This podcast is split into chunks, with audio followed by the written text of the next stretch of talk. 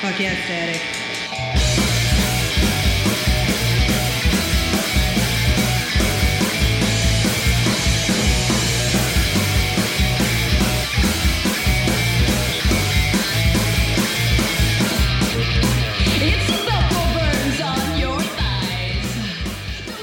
Welcome bienvenue. I don't know. Welcome. What's I gotta memorize that song because I want to be the MC from Cabaret someday. Welcome.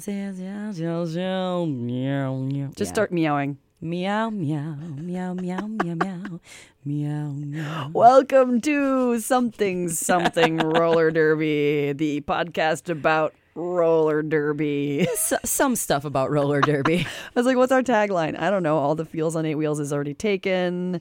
Don't hate roller skate is sort of our tagline at the end. I don't know if you've got a good idea for a tagline for this damn show. Let us know. We could we could use it. Anyway, I'm Hammer Abby, and I'm Alligator. and we're back. This is episode number three. Yay! Tres. Trois. Um, uh, toi. Un, deux, trois. Yeah, right. I'm trying to think of as many languages as I know it, and it's not many because, of course, I grew up in America and our education system sucks. Anyway, um, which is Truth. truth. the people who teach are wonderful. I, my mother was a public school teacher. I guess I mean the the system as in it is underfunded and we don't teach language. And I want to make that clear because now I feel bad for having said that. But We love teachers. We're not great at foreign languages. Yep. It's the truth That's about the truth. Americans. America. All right. Anyway, so this is the December episode of Something Something Roller Derby, and we have been working on all sorts of interviews and things that it's great. So we have all this stuff in our back pocket now to use for future episodes, but we have some specific stuff to share with you this iteration of the show because uh, we've been traveling in the last couple months and we've been to some places and we've talked to some people. We've been some places, man. We've been some places. It's yeah. just going to be a musical sure. themed episode, um, for better or for worse. Uh, but Allie and I had the uh, great pleasure of traveling to Philadelphia, Pennsylvania for the WFTDA championships that were held in very early November. Mm-hmm. Uh, we were announcing after a fashion. Mhm. we were on team announcer for Yep. the weekend. We did weird things, though. Both of us did things for the first time that we had never done before. Never have I ever. No, it's true. You got to do some sideline reporting. I had never done that before. yeah, and you crushed it. Did Thanks. some really great stuff. Did some improv with Smarty Pants. That and, was uh, that was a, a high moment for me, and uh, um, getting Peace War to sing some Selena was also uh, pretty great. oh, fantastic. and a little dance outro uh, with Misty Maven as well. Yeah. that was uh, that was nice. Not a bad time. Yeah. Um, and I got to work on the social media side of things. So I did some sideline interviews, but uh, some uh, Facebook Live events, and then got to work on the Twitch channel. Party desk Yeah, on the party desk, on the sports desk. with Coach Marone. with Coach Marone and Plastic Patrick uh, and Hammer Abby. oh yeah, I did. I did make an times. appearance once and looked at the wrong camera because there were three cameras and I was very confused. I know. It's, don't put me on camera anymore. You're It's too bad. pretty. It's too too pretty. I can't think. Yeah. Uh, but, you guys killed it. Yeah, it was a ton of fun. Uh, it was uh, something that we built upon from last year's Facebook Live and social media events that you and Coach Marone started up with uh, the WFTDA. And uh, they kind of pumped it up and brought it to twitch.tv uh, slash WFTDA if you want to look it up. Um, Oh yeah, it's still there if you want to watch all of the. It was great because you guys did interviews and Yeah. post game and goodies and facts and all kinds of stuff. There was a couch that people got interviewed on. Yeah. Not in a weird sexy porn way, but like in a very straightforward professional fun way. Yeah. Um, so Yeah. it's all still on there on that Twitch uh, channel if you guys Yeah, want to check and it out. uh, as of right now, the total views on the Twitch channel are uh, 92,722. wow, That's a lot of eyeballs. That's so That's many a eyeballs. eyeballs. Uh, uh, and it's been interesting. The uh, kind of pushback on Twitch is, you know, there's some there's some misogyny on there. Well, because the platform is is uh, largely used by gamers um, Mm-hmm. and such, which have a uh, let's just say a bumpy history with their relationship to um, being decent human beings. Yeah, but it was really fun to see uh, people from our own community kind of stepping up and uh, doing a little bit of that gatekeeping and dropping the hammer, if you will, on uh, some of them. Uh, so it was a, it was a great experience, I think, and it was really awesome to get different exposure for the roller derby community. Uh, Yeah. and as we know in Derby, there's going to be people that come and watch Derby for all the different sorts of reasons. If we get their eyeballs on it, I'm I'm all right with it. Right? So, I know. It's just the no PR is bad PR kind of thing. Mm-hmm. being on uh, ESPN2 as well, which was um, bumpy this year because of a couple of outside factors. Um, we got bumped. So, like, the Champs game was supposed to get broadcast live that Sunday night, and Yeah. it was bumped to the next week because ESPN had their whole issue with that. I don't know. They hired, they, they signed a contract with some thing that was like a podcast or a web show or something, but they didn't really properly vet it. And it turned out it was kind of terrible and controversial. So, like, a couple days later, they canceled it and it threw off their whole scheduling. And so we got bumped. And, it- and someone was telling me we bumped like when they, when they did finally air the championship, it bumped like the Stanley Cup or something like that. So I don't know. I don't know what happened. Um, but we did get a lot of new eyes Yeah. on roller derby because I remember seeing it was really funny because since we were all home from champs by the time it actually aired, you could go on Twitter and see people reacting to seeing it on ESPN too, Yeah. and people who had never seen derby before. And it was, you know, some people being like, "Oh, this is really cool, interesting." and I don't know what I'm looking at, but this is neat. And then some people, some people just like. Spouting off about like derby's not a real sport and how dare you interrupt my like 24 hour soap opera coverage of football for this thing. So that was uh, pretty fun. But again, seeing the Derby community step up and make some comments and educate some folks, Yeah. slash occasionally drop the hammer. Which I mean, ask me first, is all I'm saying. Don't drop me on people without me knowing about it. It's it's I'm just covered in bruises at this point, and I'm I'm a lover, not a fighter. Yeah. Ask for permission. Consent is always good. right. Um, I do want to make a note. So something happened during champs that got a lot of attention, and I think rightly so. The bit of a controversy, or bigger, bigger controversy actually, where um, one of the announcers did make a wildly inappropriate comment during um, one of the games, and I'm forgetting off the top of my head which one it was, but it was Double H made a comment that referenced the Trail of Tears uh, in in kind of a flip way, which is. Um, if you were, God willing, speaking of the bad education system in America, you have learned about in America, but in the world may not know, um, a reference to a really terrible uh, genocidal period of time uh, toward the Native Americans when they were made to re- forcibly relocate from their homelands to elsewhere. Um, so Double H made an apology uh, immediately on Twitter and one that was released through the WFTDA as well, went through official channels. And there was um, some rightful backlash about that. And I know that she felt terrible because we talked to her in person, but I don't I don't want to go really deep into this Yeah. because what I was happy to see was that there was a lot of engagement with Team Indigenous and uh, the folks who are involved in that, making statements and helping people understand why this was problematic and, and really holding um, our organization, the WFTDA, that a lot of us are members of, accountable for this and, and asking for accountability. And I think this is a good ongoing conversation. So we don't have time to address it on this this particular episode, but I wanted to let people know that it is something that we are working on for a future episode. We've been talking to folks from Team Indigenous in particular because we want to center their voices here um, to dig into the issue just of like sensitivity and inclusion and really putting our money where our mouth is with those non-discrimination statements and things like that. Yeah. So uh, because I think that's we think that's worth a pretty much like a whole episode and really giving it the time and the space that it needs. We didn't have enough time uh, to put that together for this episode, but it is something we are working on for the future. So hopefully we'll have that together pretty soon and. Y'all can take a listen and tell us what you think and send us your own thoughts and opinions as well. And hopefully it'll do some good to just get those uh, get those voices and ideas out there to the, the wider world. So I wanted to make a note about that. Yeah. So stay tuned for that conversation to happen in the future on this podcast. on this podcast, SS Roller Derby. P.S. Uh, transitioning to plugging basically our own show. Um, we still need music submissions. So we had a great music submission on the last episode. We had the Sex Wings from Minnesota uh, submitted some of their music, so we got to play that, and it was great. But I haven't gotten anything since then. And I can't just keep playing my own band on the show. I mean, I'm- I, I can. We're gonna. I'm going to use it as the the transition music always. But um, we would love to feature your music. So if you or someone you know who's at all involved in roller derby in any fashion, or just a fan of it even, and has some music of any kind that they would like us to share and promote on the show, we'd love to do it. Yeah.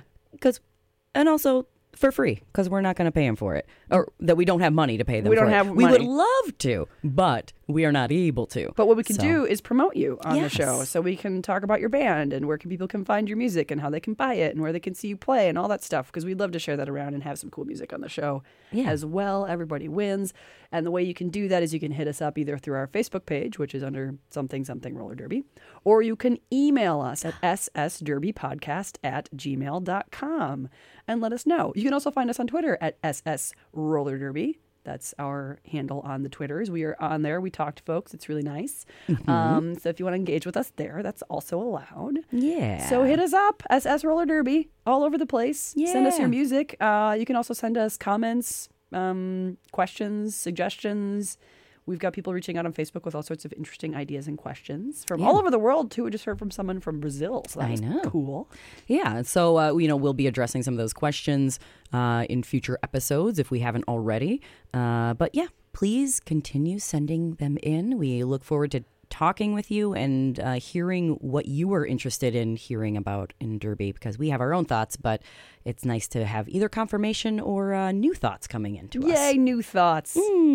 Speaking of new thoughts, uh, let's get into our first interview of the show because we've got a really awesome one that we got when we were at Champs in Yeah. November. Allie, who did we talk to? We talked to the lovely and amazing Electra Blu. Uh, she is one of the co founders and creators of this lovely modern roller derby movement that we, you know, we're listening to this podcast about. And that The we, sport, the sport that you play right now, is Yeah. is largely in thanks to people like Electra Blu. yeah, she started with Texas and uh, have some other information and uh, some fun stories all to the goodies about where we come from. I think my favorite moment, one of my favorite moments at Champs before we go to this interview, was Electra Blu was on the house mic announcing something and just said to the crowd, um, "Was it y'all? Do do you all like roller derby? Y'all like that roller derby? And one of the announcers, you know, backstage in the green room, heard that and echoing her as though he was her. Just, like, you want me to create another one?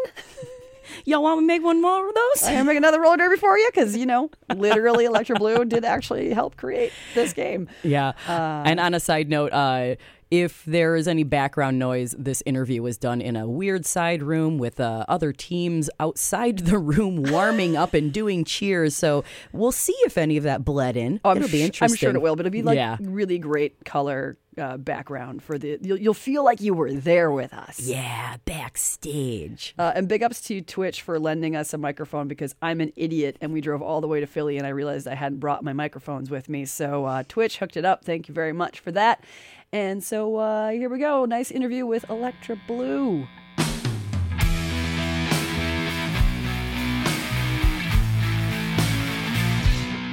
Hey, this is Alligator again. Hi. Uh, we are here with Electra Blu from Texas Roller Girls. Uh, usually, when we chat with people, we ask them, How did you get started in roller derby? With Electra, it's really fancy because we get to ask you, How did you start roller derby? How did you help to start roller derby? How did I help to start roller derby? How long you been around? What's, what's, what's your backstory here? Well, my backstory is, is some flyers that went around Austin, Texas around the early 2000s uh, about roller derby. And I remember watching it on TV as a kid in San Francisco, the Bay City Bombers, in fact. Um, and uh, I was always good at roller skating and it seemed like a fun thing to do at the time. And uh, so a bunch of us got together. Um, there was uh, a group of ladies from different bars that started kind of on the Red River music scene. So it was a bunch of, um, you know, people that were going out and going to the clubs like Emo's and uh, some of those clubs downtown in Austin, Texas. And then I'm really excited that there was a bar called Emo's. E- emos, yeah, right still it's still there actually, but Oh, the original one on Red River is gone. And there was Club DeVille, so it kind of you know it was sort of a bar scene uh, originally, um, but you know I was a skater and I was like this looks like fun, why not? And you know there was a rough beginning. I'm sure you've uh, heard a little. A little uh, movie uh, called uh, Hell on Wheels. You Mm-hmm. might recognize me from such films as Hell on Wheels. If you haven't checked that out and you want to learn some more Derby history, check that out. There's a lot of uh, good documentaries and books out there, but Hell on the Wheels is definitely one of the good starting points for everyone if they haven't seen it yet. Exactly. So that's the story of, you know, the early formation and the split, and then how after that Texas Roller Girls formed officially in 2003. Uh, we actually got our name. That was the working title for Hell on Wheels at the time, and we asked their permission because they weren't set on that. And you know, after the split, if, if that could be our name. Um, but I mean, it was all very organic. Uh, the split wasn't never meant to be an evil thing. Unfortunately, just people took it the wrong way. And it this was, is a split you know, between is it flat track and bank track that you're talking well, about? Well, it was is Bad Girl Good Woman Productions was the original name. Because roller derby was trademarked at the time, and we didn't, we didn't want to step on any toes with all of that. Um, and uh, but you know, there was some controversy. Women getting together. There was the the CEOs that sort of started to kind of take over ownership of the league when we uh, we felt that we were all contributing equally. We're all putting the work in. Um, so there was a little a little strife, and eighty percent of the league walked out, um, and we reformed. Um, the Hustlers, uh, the team that I started, actually was the fifth team, and we actually never skated um, as Bad Girl Good Women Productions because we had split right before that. So the Hustlers were the only team that no one had seen, and then we kind of renamed the other three teams. That purple And, uh, flashy team that the just purple came out. flashy Woo! team, Yeah. exactly. Um, That's awesome. Um, how did you get your derby name, or how did you choose your derby name? What's the story behind that? Well, that's even funnier story. So that actually happened probably the Halloween before I saw those flyers around. Some friends of mine decided to go as a '70s roller derby team, Yes. And uh, with the knee socks and the short shorts and all of that. And then I had uh, an electric blue wig, and I wanted something that's kind of sounded sort of '70s. You know, drop the U, drop the E on the you know on the blue to be the electro blue, and uh, so it was my Halloween costume. And we went uh, two days in a row. The first day we went to several parties around town, and then the next day we went to a bar uh, called Club DeVille, actually, in Austin. And there was a karaoke competition, and we hmm. we went the next day with bruises and all that, and a trophy. And so it was like a two day Oh, Halloween fantastic. costume kind of thing. Love it. On skates or off skates? On skates. Yes. Oh yeah, on skates. And ironically, none of those there was four friends and myself and none of those women actually ever joined roller derby. Oh. But the I you know, it's just funny. And then 3 days 3 months later I started to see flyers around. I was like, "Wow, that was kind of weird." So. Yeah. Meant to be. it was meant to be. the world was telling you something. I know. You heeded the call. Exactly. So you skated for many years uh, with Texas, um, and but you are still involved with Texas, not as a skater. What sort of roles have you filled? The different roles in your league. I guess the answer which would be what haven't I done I there? maybe narrow it down. I mean, at you know, at the very beginning, I was you know did sponsorship for the league, so I uh, procured uh, Lone Star as our uh, number one sponsor, uh, and then just did that for a few years. I've served as uh, production. I've done uh, operations. I've been an advisory board member.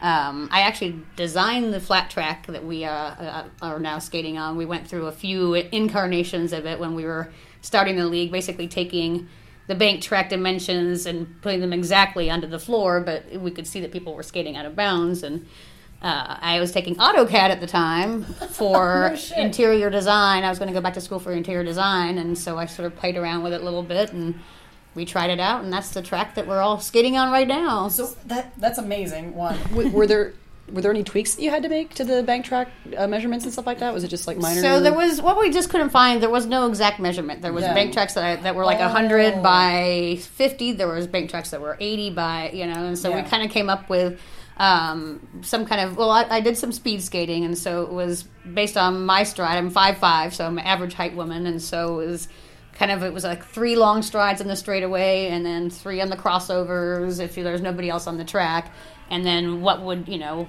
what it takes. I don't know if you look at NASCAR tracks are wider on the outside too Right. because centrifugal force or whatever, but they are a little bit banked. So it was basically a way to keep people in bounds without going out of bounds, and Yeah. you had to Still on a flat widen, surface. wide, yeah, still on a Give 'em flat a surface, little give them a little extra room. room. So yeah, so you start on the in- outside at 13, it goes to 14, and then to 15 feet. Of course, everybody that has to lay the track hates me for it. Yep, Jackie Daniels, I've got belt- the I've got the belt buckle with all the measurements Yeah. on it. That's what I Yeah. remember. It's fantastic. That's a that's a great story. Also, I did not realize this until yesterday, but you are responsible for the very first helmet covers that were ever existed. Can't helmet panties anymore, right? Yes. Right, right. Well, and and I, I think it's interesting why they had to be created. I think most people don't realize that there was a time when we didn't have helmet covers. Well, there was no helmet covers, so in the original roller derby, the only people that wore helmets were actually the jammers. So obviously, we all wanted to wear helmets. Yes. So we started off with just like stars velcroed to our sides of our heads, but you know, you bump into somebody, that star's falling off, and all of that. And because I was doing speed skating at the same time, it was at, at Playland. so, You know, a lot of us were doing speed skating to improve our skating. Um, they wear them when they're in teams. You know, you have a helmet cover on there on your on top of your helmet. Yeah. And I was like, oh, wait a minute, you could sew a star onto that. So Tinker Hell, uh, one of the other seamstresses on the league, and I made a pattern and that's where the helmet covers came from. And uh, you know, we didn't think to you know make money off of that kind of Oh. concept. Oh, dang it! Too busy making roller derby happen. I guess. know. Oh, dag, Priorities. dag nabbit. I don't know. Priorities. That's so funny. Yeah. How would you do a star pass? Just unvelcro and hand the star. Pretty much. Very like being in like Mario or something. Yeah. Yeah. And then they wouldn't always stick, and some people's vel- oh, it was ter- it was ridiculous. Is your star cover? Is it showing? nope, it's not even on there. The stash was much easier in those days right? too. Exactly. Um, so again, I don't mean to harp on it, but you are a, a longtime involved volunteer with roller derby. And I find that people's motivations and connections to derby can sometimes change over the years. So what keeps you coming back to derby and what keeps you still involved with roller derby and kind of your passion going? Yeah, everybody keep, they just keep asking me back. I don't know. I keep trying to leave. It doesn't work out so well. I don't know. I mean, it's just you know, I help create this thing, you know, mm-hmm. and I just like I- you know, I'm not ready to wean the baby, I guess, just yet, you know. But I mean, the te- you know, my team's always excited to see me when you know at these at these tournaments, and I called the game today for mm-hmm. Texas, and they came over and thanked me. You know, it's, it just it helps them. You know, when they when they know I'm here, and you know, even though I'm you know I'm, did a very uh, you know unbiased call, I think, but you know, I it's you still did. exciting ex- exciting for them too. And I love Gotham too. I mean, I've known them. I mean, they're you know little sisters too. I mean, we've known them. All of these leagues, I know all, all of these leagues. They're all your forever. They're all my babies. babies. I know. I think that that, did, that is so special to be able to have a connection with a team, and as unbiased as you are, it's still so meaningful. I think to be able to call your team, to be able to like do their roster lineup, and just see them and be able to support them and represent them um, on the track and on the mic. Right. Um, I think that's that's an opportunity for people that want to announce maybe someday in the future that there's a future for you in Derby when you're done with skating, and it's many options. or Um, or NSO or any of that. In fact, uh, you know, some of our announcers started on the officiating end of things as Yeah. well. So there's lots of opportunities in roller derby. yeah. You know. off off skates, as it were. Off skates, exactly. Yeah. and just I think the community is one of those things that just is very sticky in that sense that just keeps you from from floating away is that those are your friends and those are your family that you develop. Um, you know and that's those are the people. These are people. Well, I mean, there were stages too, you know, going along like, you know, like, oh, well, maybe I'll leave, but then, but then, junior, you know, junior derby happened. I'm like, oh, you know, that's the future of roller derby, and then international roller derby. In fact, I, um, I brought the Hustlers, which is the team that I founded back in the early days, to London in 2010. I helped write the letter of recommendation for London Roller Girls, and I brought Bloody Mary out there, and that was like their first WFTDA, you know, like apprentice, like you know, deal to try to get you know under the uh, WIFTA umbrella, and you know they rented this big expo center, um, which I helped with the finances with all of that too. And my my father actually lives in London, and so he actually went and helped scout stuff with uh, Bet Noir, Wonderful. and um, we made it happen. It was we did a three day clinic from and people from all over Europe came. And they did a great job with production and all of that, and, and they're playing here today. So there you go.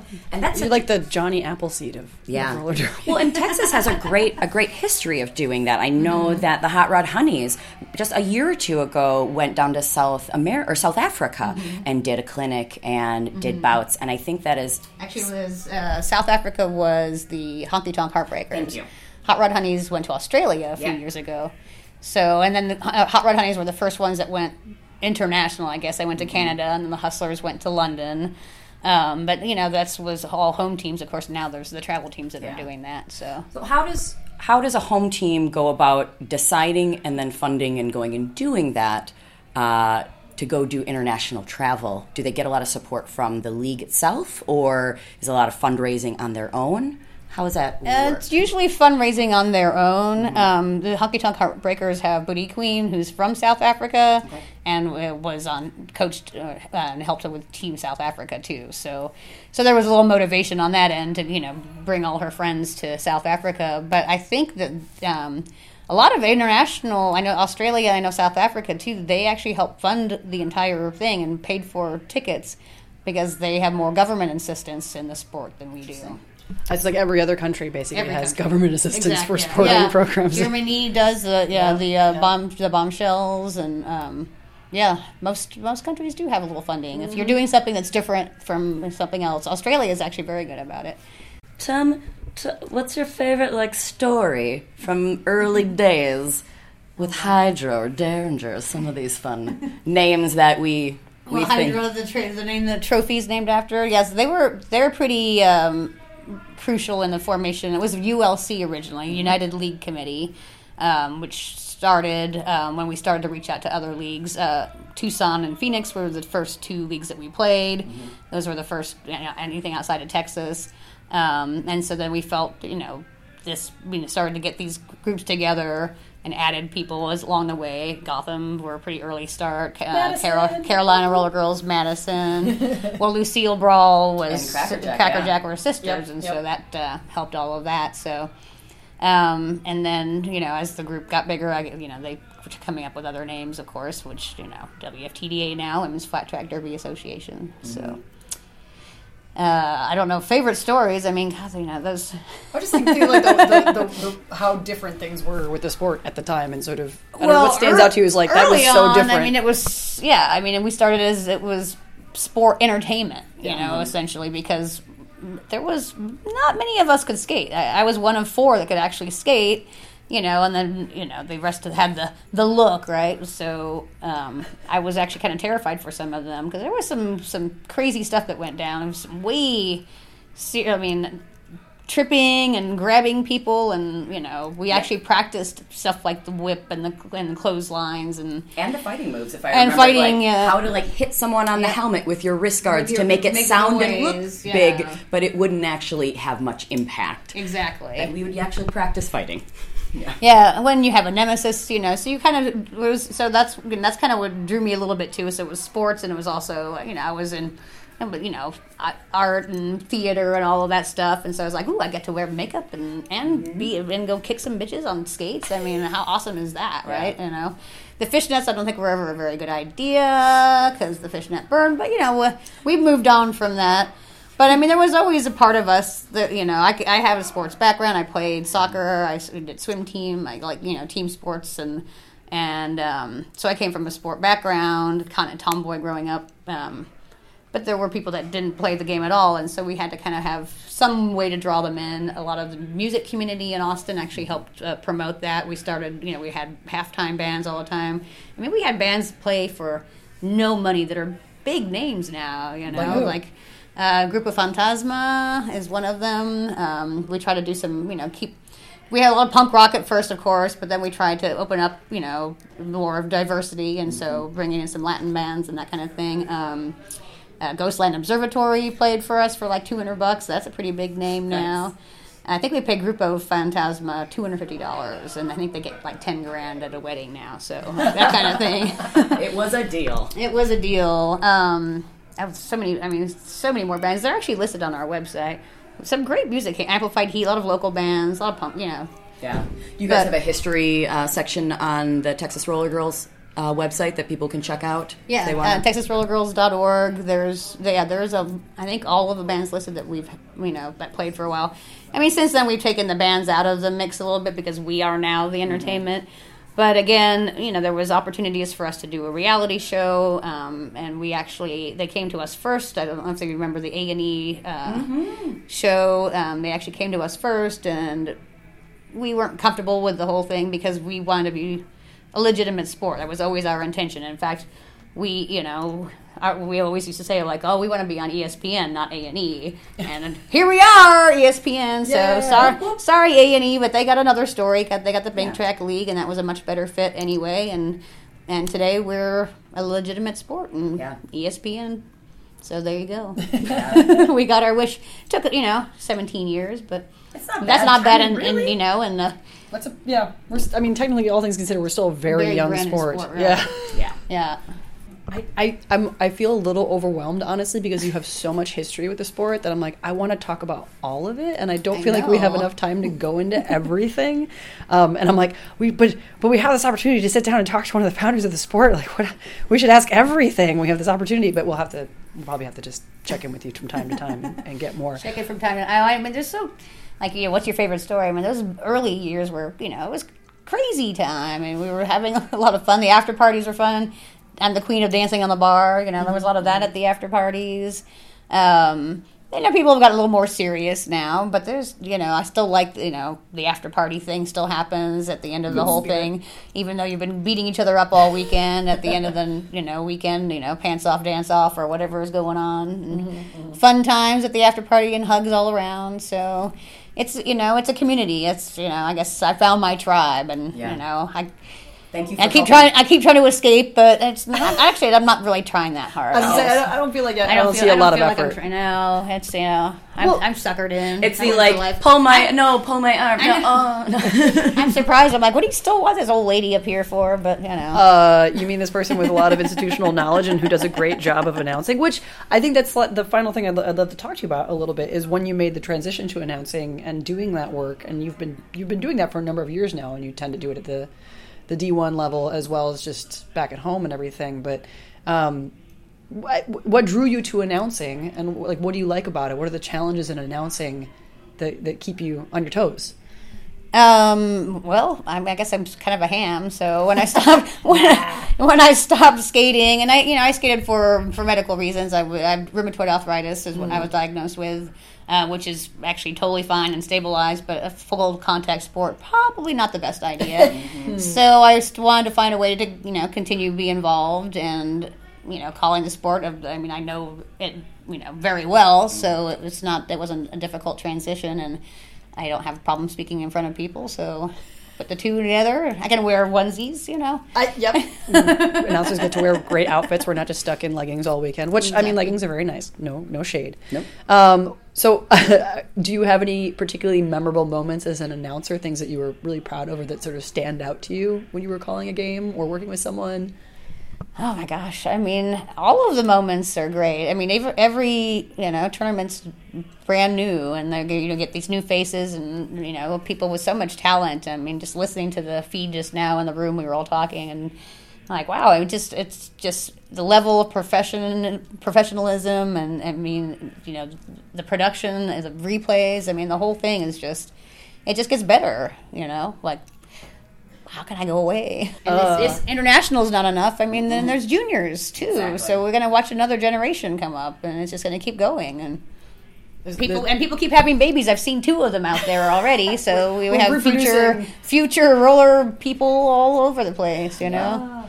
Awesome. Well, thank you so much for taking the time to talk to us. Electra Boo, Blu, sorry, Electra Boo. You're my boo. It's sort of close to Halloween, let's just say that. Electra Blu of the Texas Roller Girls, one of the founders of Modern Roller Derby. Thank you very, very much. Thank you.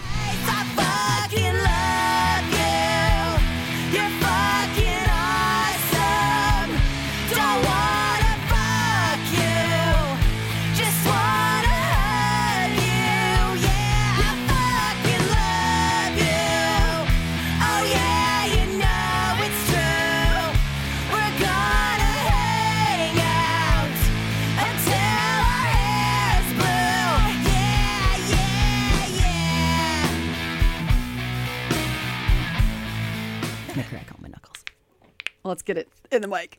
Oh, God, we can add that. Special feature. Oh, that's alligator popping all her joints. Oh, oh, oh thank you, connective tissue disorders. Oh, so. Whew. all right. Feel better? Yeah, I do. Okay. Thanks. Well, on that cheerful note, welcome back. We are going to dive into some more conversation here because something came up shortly after we got back from Champs. It wasn't all sunshine and rainbows, unfortunately. It was a lot of sunshine and rainbows. We had a great time. It was actually pretty good weather too in Philly, I gotta say. Oh my god, it was super nice. Crazy late fall, nice warm weather. You know that eerie sort of the weather that you're like, I'm really enjoying this, but also I can't enjoy it because it feels like the end of the world because climate change. That kind of weather. Um, but not everything was sunshine and rainbows is the point because I came back, of course, and someone had to shit on my good time by posting a really uh, transphobic post in the Reddit roller derby forum. So a lot of people in the roller derby world, if you're on Facebook especially, probably saw this get passed around. It has since been deleted by whoever initially posted it, um, and it spawned all sorts of gross comments on uh, the Reddit post as well. But I think it did help uh, highlight that this is still very much an issue in roller derby, as much as we might like it to not be, um, and something worth engaging with. Now, I uh, I have the I, I am privileged because I am cisgender, Um, I I encounter non-privilege in other ways because as a, I'm a queer identified woman, I'm a pretty darn masculine of center presenting, and I call myself gender queer. Identify as a woman, but as a very gender queer woman. So I've certainly been uh, screamed at, yelled at, chased out of bathrooms, um, misgendered. Uh, had people say shitty things about me or come at me. I was even, you know, physically attacked as a younger person a few times. However, all of that said, I have not had nearly the trauma that so many, unfortunately, so many trans people face. Um, you know, just sort of dealing with the internal, uh, not identifying with your body. Um, is a really big deal. But then having this whole society around you telling you that there's something wrong with you, that you are fundamentally broken, um, and that you don't belong anywhere. Yeah. Or you have to fit into one of these two boxes. Right. You Just those two. Just those two. And they and the very specific look to those Mm-hmm. boxes. And it's like, who the fuck fits into those boxes? Even people who call themselves, you know, cis and heteronormative and all those those punchy words, it's like I guarantee you those people have things about them that if they were truly honest did not do not fit in those those tight little Mm-hmm. boxes. But anyway, the point is, um, obviously I have feelings about this, and we had some discussion about this online as well. But I wanted to address it on the show because I, I really do feel like the part I can play here and that I must play because I am not immediately emotionally wrecked and triggered by people making these posts because it's not targeted at me directly. So I have the emotional bandwidth to be like, hey, s- cut it the fuck out. Yeah. Um, I understand that not everybody has the same experiences and people have questions and people haven't had the same level of exposure or education, and I have sympathy for that. I have more sympathy when you're willing to acknowledge that you have different experiences and you lack that, and maybe you don't understand someone else's experience and you don't take it out by like disparaging their very existence or their right to be in your community Yeah. When you start doing that then i'm gonna i'm gonna start mama bearing a little bit i'm gonna get a little angry at you because that is actually damaging to people's very health and well-being Yeah. um, and damaging to the community. damaging to the community that i freaking love Mm-hmm. and can absolutely do better than this and i think what was really troubling uh, beyond the transphobia of the post because so this post was basically questioning the pri- all all this ranting and I forgot to say what the post was about. Yeah. The post was questioning and well not even questioning saying that they didn't feel like th- um, that transgender women had any place on the teams that were playing at champs and this Mm-hmm. was clearly being written by someone who was a member of another champs team so Yeah. They they portrayed themselves as a member of another D1 team that was playing at playing champs. at champs. And that they were mad that some of the other teams had transgender women on the rosters. And Mm-hmm. there were at least two that I am aware of, who I am friends with, um, who were playing for the different rosters. And let me just tell you, these people have worked their butts off to get Yeah. those spots. Yeah. Um, and it's you know so it's it's, it's angering on many levels. like how dare you, and how insulting. entitled and Yes. insulting is that. Um, and it's just disappointing as fuck. And I again, I, I I have sympathy for people who just maybe don't understand and have questions and have been fed things by popular culture that are sort of misleading. As long as you're willing to engage and just be a decent human being about it. But stuff like this um, really brings to the forefront like how important it is to to back up the non-discrimination policies that we put out. So the Yeah. WFTDA has one, and Gloom, who is now I think like chair of the Diversity Inclusion Committee, new, newly so, um, and is a trans woman, uh, and put out a, a statement that was a recommitment to that non-discrimination clause and supporting Yeah. all identities within roller derby, which is great. Um, and there was some discussion after the, that about how do we give that teeth. You know, not so much like how do we crucify everybody who fucks up, but like what do we do to make sure that leagues and people that there's good outreach that there are education and resources and tools available to them? Mm-hmm. And then also like holding people accountable. Like how do you do that? Yeah. because there are leagues in all different kinds of places and, and societies and may have more or less exposure to people from different walks of life, Mm-hmm. different income levels. This obviously applies to race and ethnicity and culture and all that as well. Yeah. Um, which is something we will get into in future episodes. Yeah. But But yeah, how do you have those dialogues with maybe someone in your own league that says something kind of turfy? Oh, and what what's that term? What's what's a TERF? So T E R F stands for Trans Exclusionary Radical Feminist. You will see it uh, used occasionally because there are people who um, dare to use the word feminist to describe themselves while saying that uh, transgender women are not women and transgender men are not men. Although you hear that less, interestingly enough, from the turfs. They have less issue with transgender men for some reason because, which it, it kills me. It's like the whole point of feminism is that we're not supposed to be um, biolo- biology is not destiny. You know, our our parts do not define us, and Yeah. they do not stick us in boxes, and they do not relegate us to something. And yet, this is exactly what turfs are doing Yeah. to a whole other segment of society. Yeah. So I ain't got time for that shit. So our little explanatory comma there. Um, but you know, wh- how do you have that conversation with someone, uh, or open that that space of dialogue with someone, maybe on your league or a friend or a teammate that says something turfy that that you know rubs you the wrong way, or that you're like, ooh, ooh, that didn't Right. feel right. Um, and even having some of these conversations about things that mask as as uh, concerns. So, yeah, people right. being aggressive skaters or different comments like that that are like masked at kind of dog They're borderline, yeah, right. Mm-hmm. You know, and it, this is something that I was guilty of in the past for sure. And I, I hear sometimes these smaller things that you don't necessarily think of in the moment because you haven't had direct experience with being like, oh, that's, you know what? I, it, you, you wouldn't say that about someone if you, you know, if you didn't know Mm-hmm. that this person was transgender was a transgender woman. Um, and it was just a skater, you know, who happened to be a little bit extra aggressive or uh, skated really hard or like was new and just uncontrolled so far. Like Mm-hmm. you wouldn't probably make a big point out. You would just try to work with them and train them, Yeah. and like you know things would be fine. Um, or you wouldn't even see it as being aggressive or Mm-hmm. out of control in the first place, except that you have this thing in the back of your head that's coloring your perception of this Yeah, human being. you might say, "Oh, they need to work on their core strength." Cool. Yeah. Not, oh, they're out of control, and I don't, uh, you know, like And most of the time they're not. Like I've run into people who are out of control skaters and, and like can't learn or won't learn Mm-hmm. and they're problematic and guess what 99% of them were cisgender women so Mm-hmm. Yeah, it's and I, and on top of this, that like not all trans women or trans men, you can't tell. Yeah. That's the magic of our world and the magic of medical science Well, and, and- of just like just everything. Yeah. that that like you don't know if I, you know, or the person sitting across from you, how they were born or how they were identified or how they I mean, you've also got intersex people, Yeah. and you've got people like some, even like myself that some people read as male or Mm-hmm. as non-binary, and will default to they them with me. And I'm like, well, I'm I actually identify as she her, and I'm not like, how dare you? Yeah. I'd sort of appreciate the neutral if you don't know until I identify. But Yeah. the whole point is like you don't know. Yeah. So and and there's this problem with like you know it's called passing privilege, quote unquote, within Mm. the the community too. That like you know not everybody wants to transition physically. Mm-hmm. It could be just uh, you know it's something that you feel and it's an identity and that's very valid. But you know they don't want to like mess with their body or they Yeah. can't because they can't afford it because it's crazy Mm-hmm. expensive and there's a lot of loopholes you got to go through. So there's a million different realities and desires like as, as many people as there are there are versions of a trans identity or a non-binary identity so um but yeah the, i mean the point is like all the all the arguments that get thrown out about why they why trans people shouldn't be in roller derby, especially trans women shouldn't be in roller derby. It's like you'll get the oh they've got more testosterone, so that's a that's like doping. You get a boost, and it's like well guess what?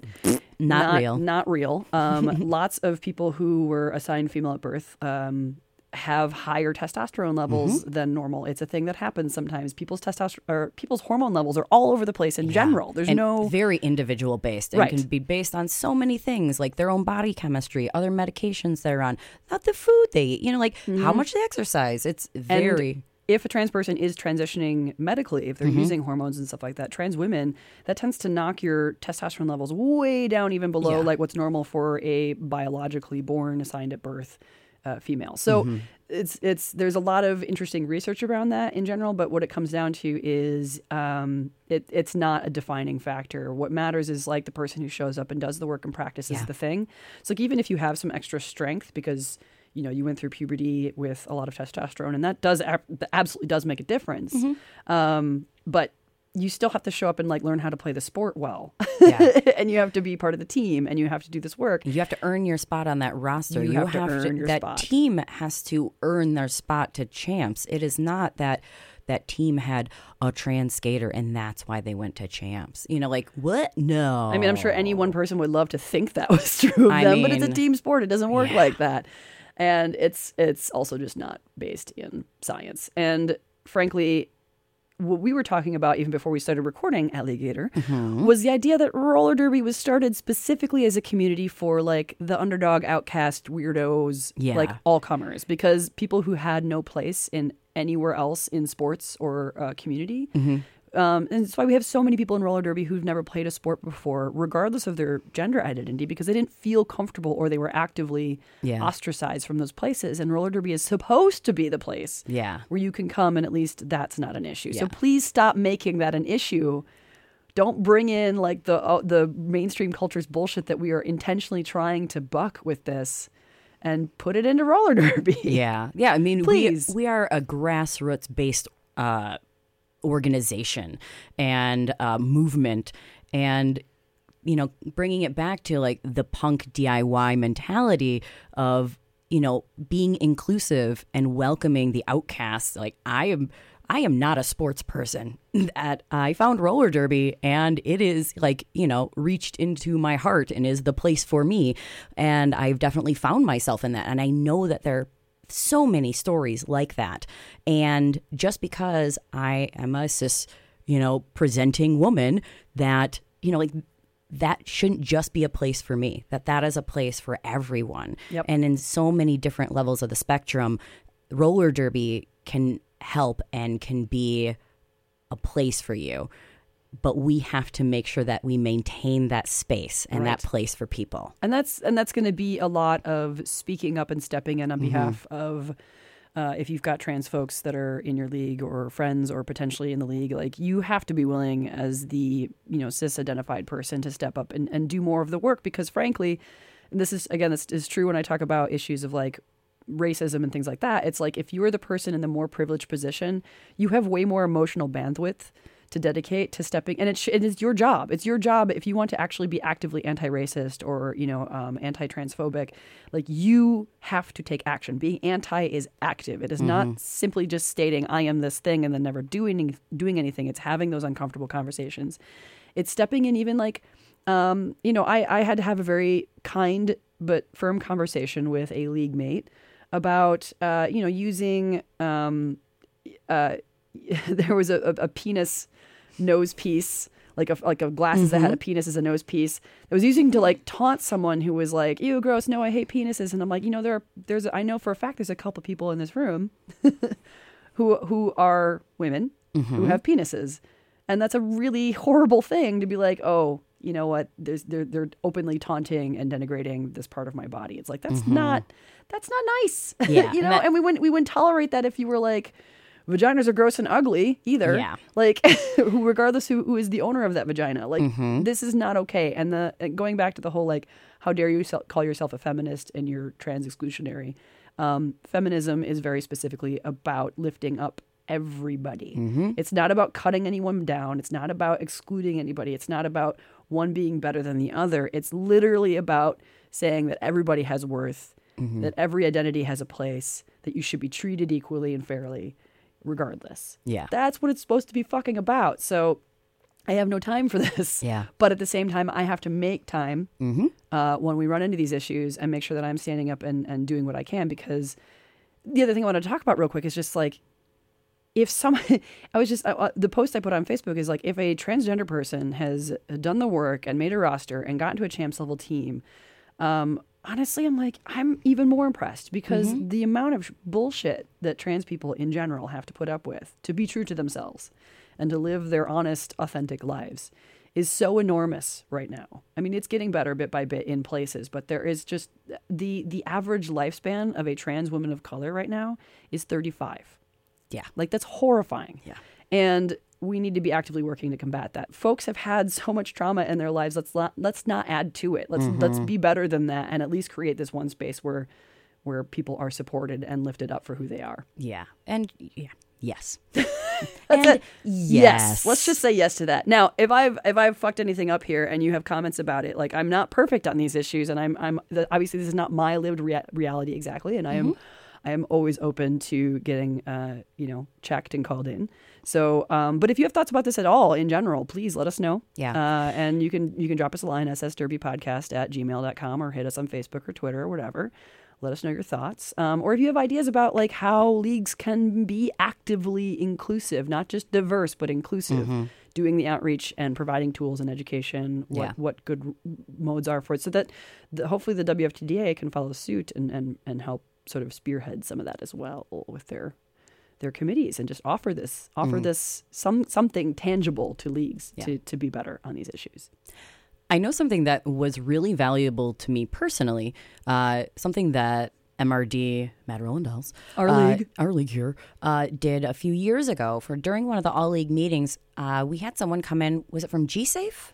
Or Uh, it was from the UW, the U- U- University of Wisconsin's LGBT Campus Center. Uh, their former director now, Gabe, right? Yep. Yeah. Uh, a guy named Gabe came in and did a training. Yeah, and it was a wonderful training, and it you know it kind of bare minimum in terms of like a starting point. It was a 101. Yeah, it was a great, and it was really like here's the difference between gender identity, between uh, sexual identity, and like how you like the differences between these things, so that you can wrap your head around it and that you can also or I was able to wrap my head around it in a better way and that I was able to then talk about it in a better way. And I've used that information with talking to my parents about things about talking to other people in the community um, associated not at all with roller derby um, and then it has also assisted me in speaking about roller derby and these topics as well, and having a better open mind and a kind of a, a softer uh, reaction, I think. And yeah. just when it's sort of recognizing that different people are in different places with this. So, like, not everybody is steeped in feminist theory Mm-hmm. and gender theory and like deep into the blog posts and the and the writings like I am have all these buzzwords that we use, honestly, Yeah. the lingo. So, you know, kind of assess where your league is at and see what level of, you know, there it might make sense to do just very basic one on one training to help because if someone's never had the opportunity to learn this stuff, it's going to be much harder for them to to do better. So you gotta Yeah. you gotta at least start with that that basic the basic training to like here's here's the basic premises and Ease ideas and yeah, yeah and then uh, hopefully that can help um, start better conversations and understanding and create a better environment for everybody. And again, it depends on what level your league is at or Mm-hmm. what issues you're currently having. I mean, that's going to depend, but I, I really hope that this is something that we can overcome. Yeah. And then we can support each other through. And then again, if you have suggestions for ways that you as individuals uh, can help support this or, you know, uh, create dialogue in your communities or ways that your league can uh, take initiatives Can or has. or yeah exactly examples. love examples um, and ways that you want to suggest or see the WFTDA or other organizations within roller derby uh, take action on. Uh, you can shout out to us. We would also encourage you to shout out to those organizations that you are member leagues of, and not just talk to us in the void. but uh, we appreciate your feedback as too. Excellent. So that's what we've got for that. I just wanted to make sure we addressed it a little bit. And I suspect this will be, well, actually, I can guarantee you this will be an ongoing conversation on the show. We will have some guests in the future who can talk to this more directly and personally as well, which I'm Yeah. excited about. So uh, that's, uh, let's, uh, we'll move on to the next segment. You're listening to the SS Roller Derby podcast with Hammer Abby and Alligator.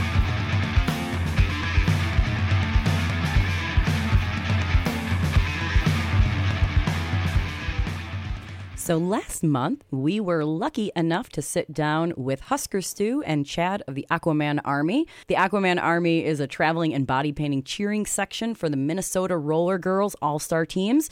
And the Minnesota Roller Girls are based out of St. Paul, Minnesota. If you have never gone to one of their home bouts, we highly suggest attending. Yes, ma'am. Uh, some of the best bout production in the land at the Roy Wilkins Auditorium. Indeed. Uh, so head up there uh, and uh, listen for this interview right now. Okay, so we are here in the depths of the Aquaman Army basement layer, awesome movie screening area. I don't even know what to call this, like cave of some sort. Anyway, uh, uh, Hammer Abbey here with Alligator, and uh, we're doing the Aquaman Army interview. We've got Husker Stu. Did I pronounce that correctly? You did? AKA Stu and Chad. Just Chad. Just Chad. Just chat. Uh, although we did go through many of your other possible names, so Yes. you know, there's there's other possibilities. But Chad's a fine name. Um, and they are so the Aquaman Army, of course, is the basically the fan crew for the Minnesota Roller Girls. And you may have seen them at such things as playoffs and champs, usually bearing chests with big letters painted across them, Yes. and a whole series of amazing uh, coordinated cheers and chants and songs. Um, so we're going to talk about basically how on earth this got started, why it got started, what it is, and just like how to do good fan engagement like this, why it's important, um, and what you guys do basically. So uh, let's let's start with tell us a little bit about yourselves and how you got involved in the first place. Like how did you start doing this? Whichever one, whoever wants to go first, please jump in. uh, there there are a lot of different stories that that kind of led to this. Um, I always tell people the first the the first reason that a group assembled was I did my first roller derby trip. Uh, as background, I'm married to Diamond Ruff. Um, I guess that's important. Yes, yes. Um, and she said uh, it was early in our dating history, and she said you should come with. We're going to do this out of town roller derby bout. It would be fun. And um, I stayed in a hotel room with a bunch of other skaters, and you know, my thinking, I was, you know, I had never traveled with roller derby be- before. And I thought it was going to be, you know, party, drinking, you know, it's going to be like round the clock, and then, oh, there would also be skating. And um, the first night, about 10 o'clock, the lights were off, no TVs. I was sitting on the edge of the bed just pouting. Where's my party? Yeah. like, this is supposed to be fun. And then, so I came back from that trip. It actually was a lot of fun. We had a great time. But um, I came back from that and told a few other people, and I was like, you know what? I, thought it was going to be parties all the time. And then it just something clicked, and we said, well, why don't we get our own hotel rooms? And you know, we of course did it under the guise of, oh, you should have your own team time. Like you take care of you, we'll take care of us. We'll be fine. Don't worry about us. you know, and then you know we'd roll in at two or three in the morning, and and so that's what kind of got the group assembled. But the first time it really came to a head was uh, at back then the divisional North uh, North Central divisional tournament in Madison. No, Green Bay. Green Bay. Thunder by and Tundra. the Brew City Bruisers Yes. in Yes. Green Bay, Wisconsin. Um, and we uh, we had made it past the first game. Everybody freaked out, and we just started calling people and said, "You should come. You should drive from drive from Minneapolis. and Come come to this tournament. We'll put you up on floors. We'll put you up." People were sleeping in windowsills at the Aloft, which was just really funny. But um, I uh, I knew we were in Packer country in, in Green Bay, and I said, like, sh- like surely we could get some people to paint their paint their bodies. Like that's what it's totally normal here. And I did not think anybody would go along with it. And uh, we went to the uh, Halloween store because it was right around Halloween, and we just bought a bunch of Aqua and Army paint. And I started going around like, if we if we paint our faces or chests, would you guys be in? And we had a list of I don't know, like thirty people. and it was spouses and other leagues, and everybody was in, and we had enough. We had enough to spell Minnesota Roller Girls, didn't we? yeah, I think so. MN yeah. Roller Girls, or like it was. It was a massive number of people. we That's were- a lot. Like the people full were, spelling. yeah, people were painting exclamation points on butt cheeks. People were like, there were thirty of us in a bathroom and just painting each other, and it was just, it was really fun. There, there, are, there is a picture from that somewhere, but it was, it was glorious, and that's. I mean, I, I think we even got all of the letters uh, facing correctly. yeah, we we have had a number of uh, If you're dyslexic incidents. Painting in the and- mirror sometimes goes a little awry. yeah, that end looks perfect in the mirror, and then not as perfect Yeah. in real life. but just as amazing. And Stu, what what brought you into all this? Uh, well, I've been um, I've been watching roller derby since 2007. I am I am married to Scarman Electra. All right. Um, well and- done. on my part, anyway. um, and I've been, you know, traveling for traveling with roller derby to tournaments and things since 2008.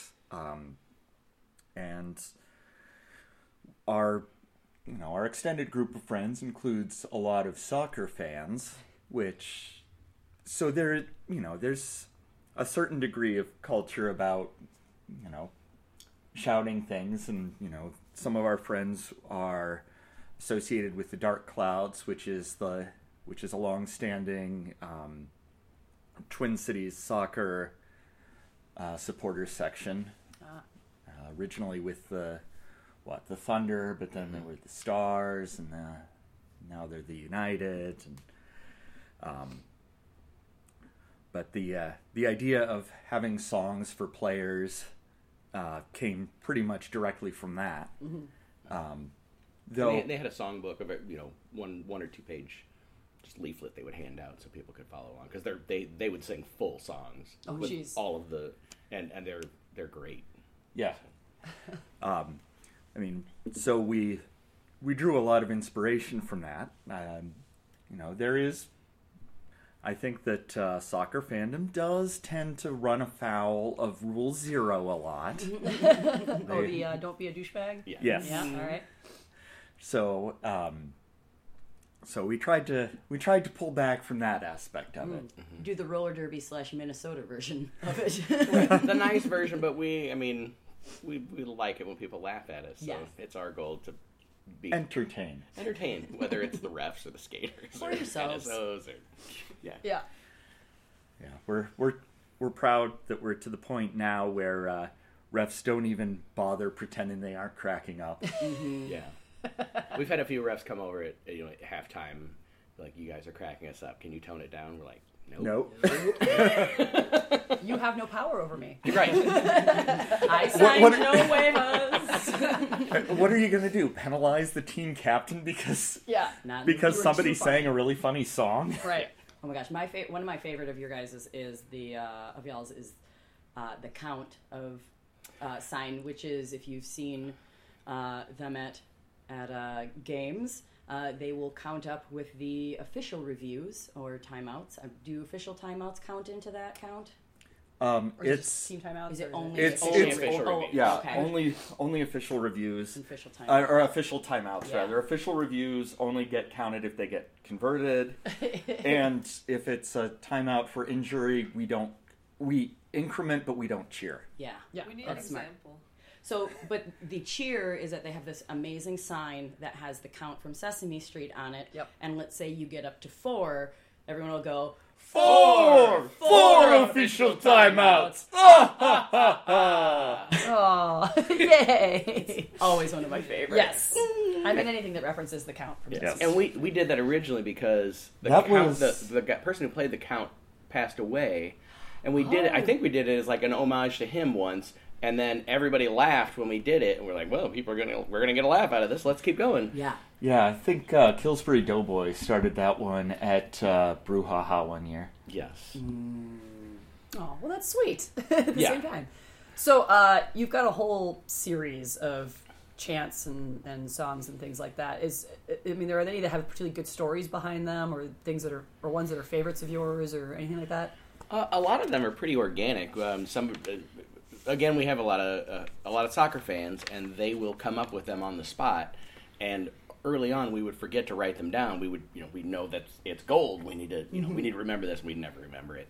Um, so we would just now that now that we all have cell phones, we started texting ourselves or emailing work. so we were able to remember much more of them. But um, a lot of them have been retired as skaters retire. Um, my personal fa- favorite was Fanny Fanny Tanner. Yeah, Um, it was to the tune of um, we're not going to take it "We're not anymore. going to take it." And You can't touch touch our our fanny. fannies. No, you can't touch our fanny. You can't touch our fanny anymore. And we never had a chance to use it against London. Oh, And that would that would have been like would have changed the meaning. yes, Yeah. that would have been the holy grail of that cheer. London or uh, an Australian team. We we would did we, we oh we used it a, a, well. She changed her back to her civilian name, what, right before we played VRDL.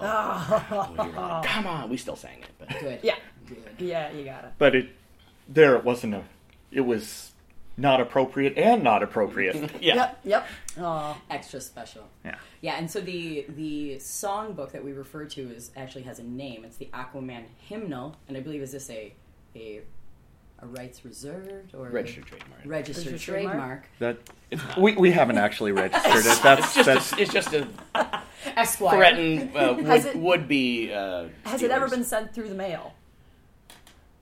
because that's the that's the poor man's copyright. If you send it to someone in the mail, Mail this to us. Yeah. I won't open it. I promise I won't open it or Try show to it to think. anyone. But if we need it for uh, legal, just proof- saying, we need that as an option. Just mail. I mean, literally, just mail it to one another. You know. So yeah, so this you and you guys like you pretty much invite anybody who's interested in a game to come and join you guys, right? Yes. Oh, yeah. Yeah, and, and we you know we always request that they return the hymnals because we don't we don't want them shared widely. Right. Um, but yeah, we back when it was kind of one and done tournaments, um, people would if your team was out, they would come cheer with another team, and there were times when we had you know 100, 100 people cheering with us, and and that that was always really awesome. But yeah, we have fans, spouses, friends, complete strangers, people from other leagues. Um, an occasional announcer on their break will come and cheer with us. We've had we've had some fun with that.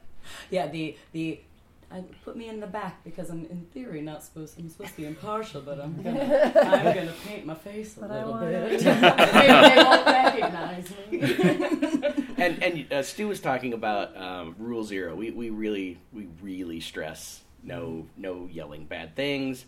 Um, sometimes after a few drinks, some of us kind of toe the line and yell at refs or calls or other people.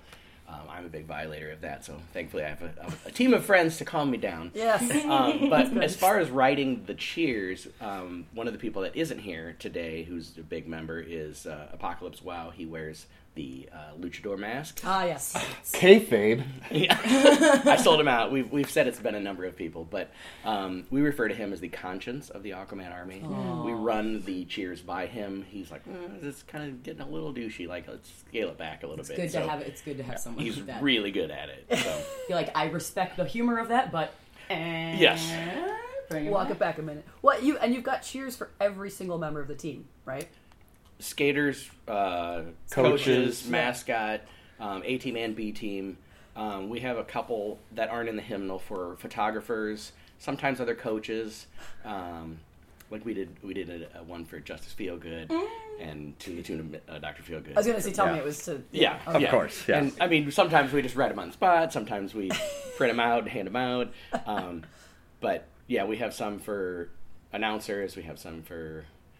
We we've taken a lot of the referee ones out because they kind of towed the line Sure. sometimes. Sure. Um, but I think we have them for a ton of people. Yeah. Yeah. I, I, I, I guess I, I guess I'm gonna have to set a goal as an announcer to have an Aquaman army cheer for me someday. I want to see the Google Doc where all these live. yeah. I mean, so is it, is it a real joint effort? Because I mean, I'm looking through all these individual ones, and it's like you know, to the tune of songs that people would know for the most part. But then there's you know, there's there's actual unique lyrics. Yeah. So like, who's coming up with all of this? Uh, anybody has. I mean, a lot of people have submitted things. Yeah. Um, I I have written a lot of them. I know you've written a lot of them. Mm-hmm. Uh, it's it's it's really a joint effort. There's. I, I would say I do a lot of the editing just because I have the document, but Sure, yeah. um, people have written them, handed them to me, and said, "What do you think of this?" And we've we've either used them or adapted them, and Yeah. We'll uh, we'll just come up with something during a game and try to try desperately to remember to to type it out on the phone before we. yeah. I, there have think- been so many that are like, "That's too good. We'll never forget that." That's Yeah, Yeah. and then we always forget. But yeah, I think we have what so thirty Jamnesia nine. is real for for for fans Oh. as well as Oh, yes. players. Well, we did. We didn't want to be, and, and no offense to the fans that that do the blah blah blah blah clap clap clap clap clap like that. Everybody does that, but it's it's it's really boring to do that ten times Well, during yeah, a it's game. like if that's the only thing you have. Yeah. Although I gotta say, announcers at Champs got real hooked on the uh, Crime City uh, cheer. oh yeah, which is super catchy. That Yes. basically became the announcer cheer. And for everything. Thanks, Beast. Thanks. Yeah, yeah, yeah. Gets the Well, instigator award. Which which makes me kind of brings me to this uh, line of, of discussion because um, you guys are basic. I mean, I'm not gonna. I don't want to diss fans for other teams in the U.S. and stuff, and they're great. But you're the only ones I can really think of in the United States that have sort of an organized presence and have a variety of cheers. And then going to Malmö, Sweden, and watching that play off. I wasn't Yes. there in person, but I was like, oh, I was European sports fans know what's what, what's up. You know, Yes. they've got cheers, they've got uh, things that they wave. Like it's a whole thing, and it's probably also soccer fans. Oddly Yes. enough. Well, I think that's, that's largely what it is. is I mean, having friends who are from some of these countries, I'm like, yeah, it's a lot of like that's the soccer culture, and they brought it to the Derby tournament. It was Yes. fantastic. Yes. Uh, so, you know, have, have, were, were you guys there for that? Were We you- weren't there, No. but as soon as we heard Yeah, all of us were writing each other, like, Yeah. like they're like they're doing it, and you know we're we're we're doing we're doing the right thing because if they're doing it, and Yeah. we we very actively encourage other teams to cheer for their for their skaters. Yeah. and we I mean we in Des Moines was a prime example. We went to watch uh, Team United play against Minnesota. We were cheering louder than there. There were like four or five of us there, and we were cheering louder than their fans. And we're like, "Your your team is doing great! Like cheer for It's them." home game, and then yeah. towards the end of the game, their announcer was like, you know, with, with a wireless mic in their fan section, trying to get them. Yeah. And I was like, "This this is what we need." So Yeah. we and you know we've we've played against Windy City a number of times.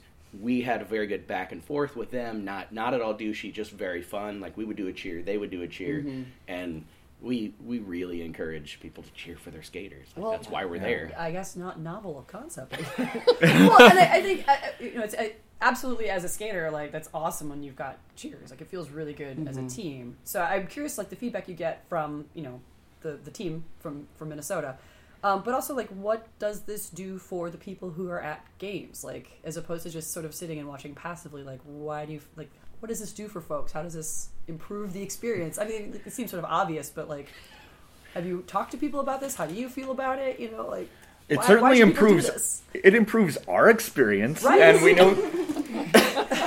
and you know we're You're just sitting around drinking the whole time, like talking shit. You're active. Well, I mean, there's that too. Yes, Oh, gives it some structure. I said not just. Oh, okay, Yeah. okay, yeah. we, we try to be quiet when we're when we're talking shit. Yes. Yeah. Won't say we never do, but Wow. It's a sports event. I would Yeah. expect no less. But I mean, do you get do you get a lot of feedback from like more of the team or from other people in the audience or, or anything like that? We we do, and I I think the the first thing we should point out is we don't do this for us. We're not we're not that self serving. I mean, we we love to do it, and we love being an ass in front of people, but we couldn't do it without the skaters. Sure. And that's something you know people will interview us, and I think they get bored interviewing us because we keep saying it's not about us, it's about the skaters, and and. Uh, Oh no! Stop, please, no. Like keep the camera running. We're gonna keep talking, but it's still about the skaters.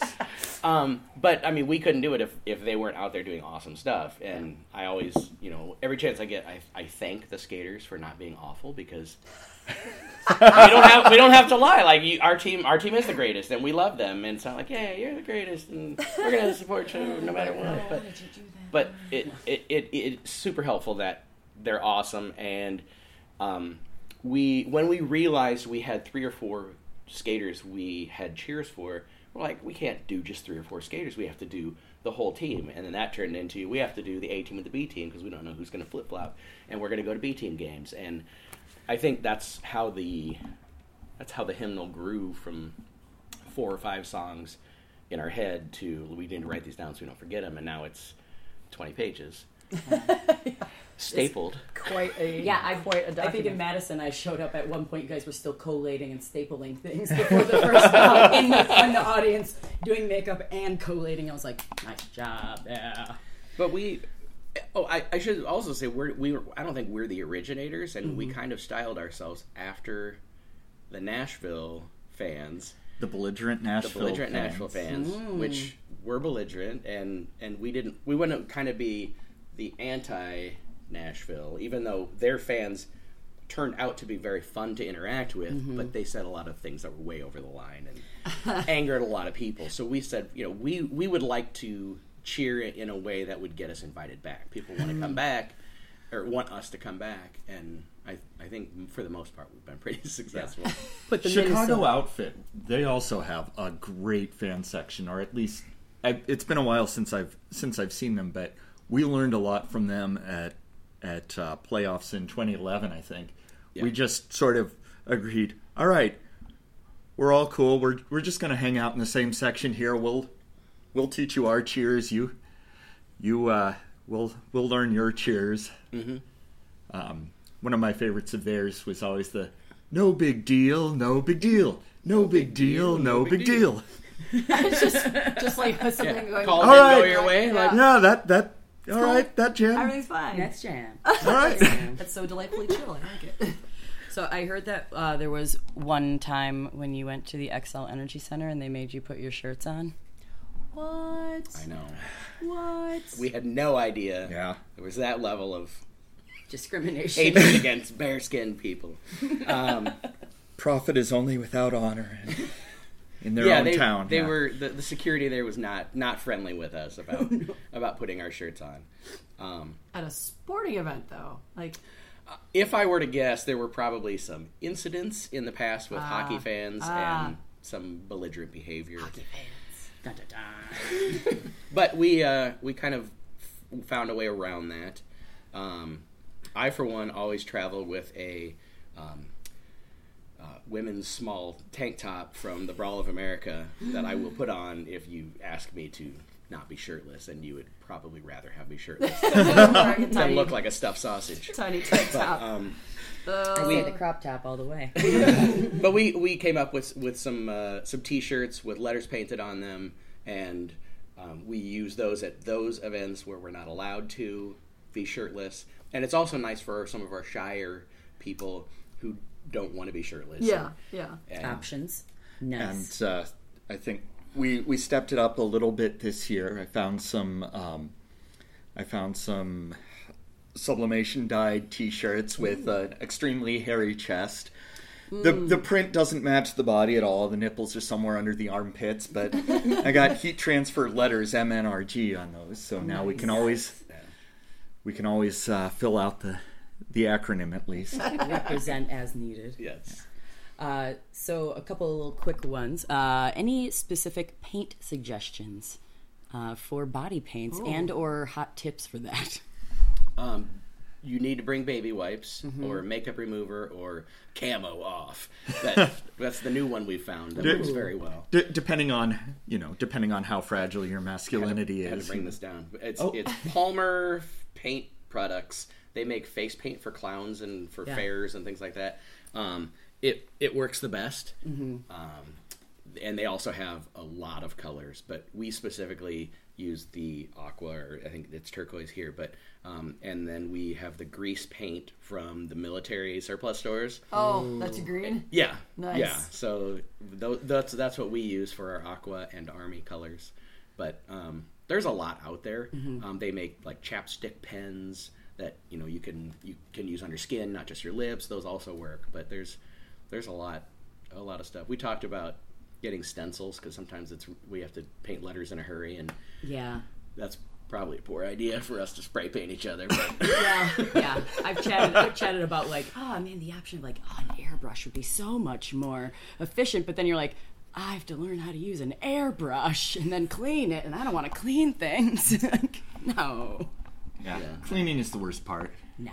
yeah, 'cause there I- were there were years before we before we discovered good ways of doing it and we mm-hmm. used to just go into the go into the venue bathrooms you know crank out a bunch of the really rough paper oh. towels and put hand soap on them and just like oh uh, and just we'd like come out, our chests would be red. Yeah, and not not even like fully rem- free of paint. I mm-hmm. would Just imagine. swishing it around. Yeah. yeah, e- exfoliate about three layers past the And then do it again the next day. yeah Yes. Oh man.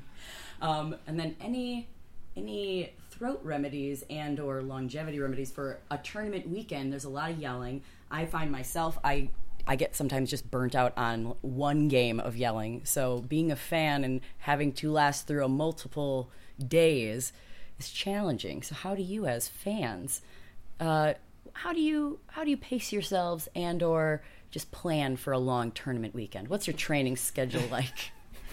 we, we do have yelling practice the week before Yelling practice. Yeah. I like this. It's just an excuse for us to drink in somebody's living room and go go through Go through the hymnal and- Project. Yeah. Um, you know, I I wish I had better a better answer for this, but really we don't do a great job of pacing ourselves. Maybe that's half the fun. Really. Yeah, Go nuts. It's a learning experience. yeah. I, I should say we've had people that have cheered with us that said cheering with us sometimes take the, it takes the enjoyment out because we're you know flipping through the book, but you know we're still watching the game. We still we still know you know, someone's somebody did something amazing. We're going to do their cheer, and I'll just yell out the name or the page number, and then everybody flips to it and then continues watching the game. So it's mm-hmm. not. It's Yeah. really not that It's a Really intense church. Yeah. Yes. Yeah. The best, Yes. the best kind. The one I, I want to go to. Right? At least. We, we were going to. we we have gotten complaints from people who have joined us that you need to make your cheers more friendly for drunk people. oh yeah. I mean, we're we're drunk too, but we also say. know the uh, we also know the Yeah. It's we a- know the hymnal by now, so it's Try harder. All right. I got a question for you. What's the furthest you've ever traveled and gone to cheer on at a game? I mean, guys, technically distance wise, uh, L.A. or or Seattle is probably further than any of the East Coast places, but. yeah. I mean, most of the we've done most of the continental United States. Yeah. So I mean, do you, do you typically, as long as it's in the U.S., you will go with them when they travel somewhere? Yeah, sometimes we have we have one or two people. Sometimes we have uh, you know twenty or thirty. It just it just depends on how many people can go. How how much plane fare happens to be? Yeah, Yeah. yeah, and that's that's a big big deterrent. But um, we we sometimes rope in a couple of uh, derby derby moms.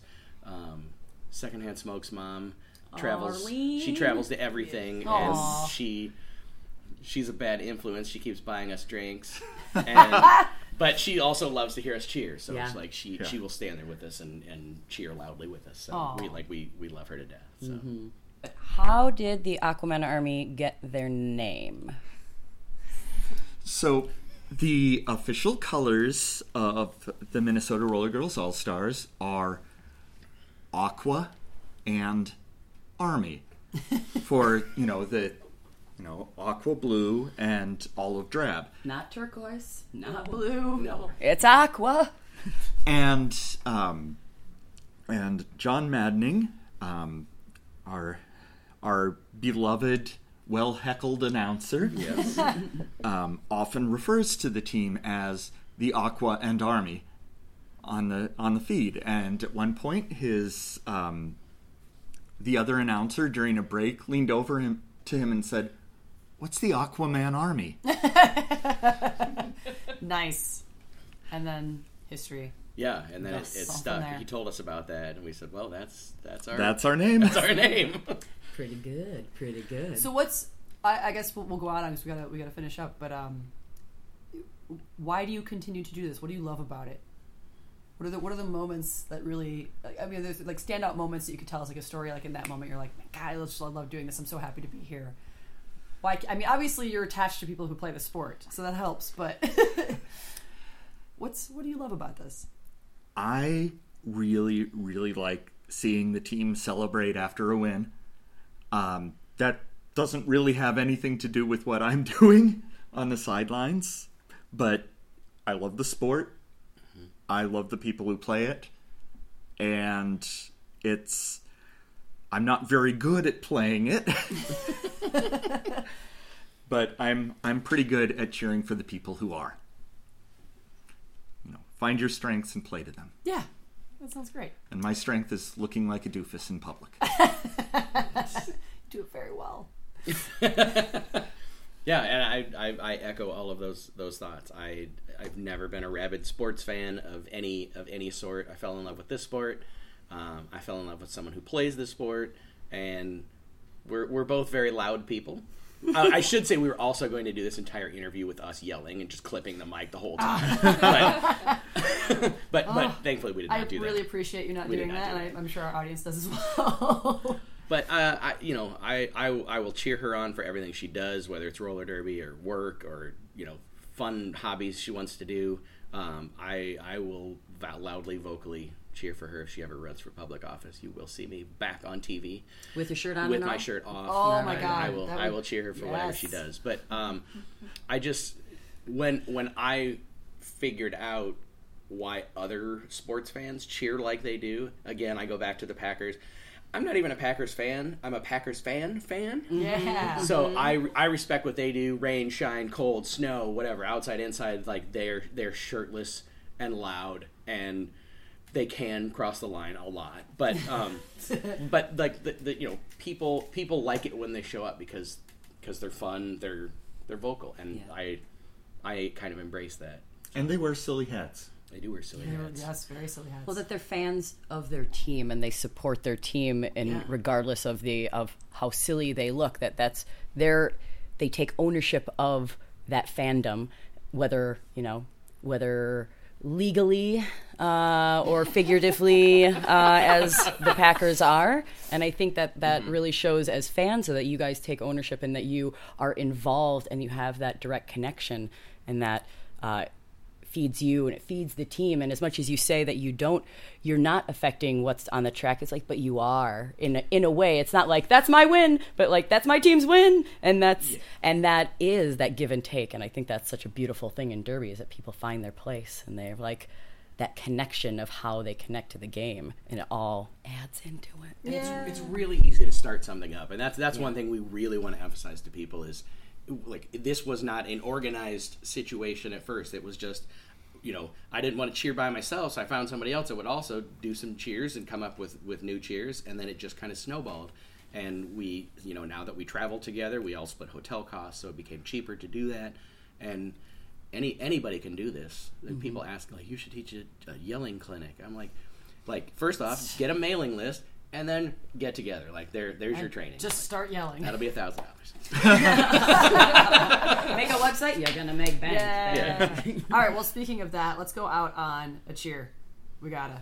So which mm-hmm. one? Which one is like? Which what's a good, just name? all around Minnesota cheer that we can we can end this sucker on? 26. page 26 or number 26? Number Number 26. 26, page 3. Mm-hmm. mm-hmm, mm-hmm. Oh, oh, See, this okay. totally feels like Oh, church. okay. All right, I will uh, yell the first line. You just yell what I yell. All right, let's do it. We'll try not to clip it out too much. I think we'll be all right. Okay. I don't know, but I've been told. I don't know, but I've been told where we come from's mighty cold. where we come from's mighty cold. I don't know what you have heard. I don't know what you have heard. Minnesota isn't scared. Minnesota isn't scared. We're the best fans in this crowd. We're the best fans in this crowd. Aquaman Army's really loud. Aquaman Army's really loud. Sound off. One, two, Sound off. three, four. Sound off. Sound off. Minnesota. Yeah! Oh my god! Thank you guys. Thank you guys so much. Thank you for all that you do, uh, and thanks for being on the Something Something Roller Derby podcast. Happy with to do it. Yeah.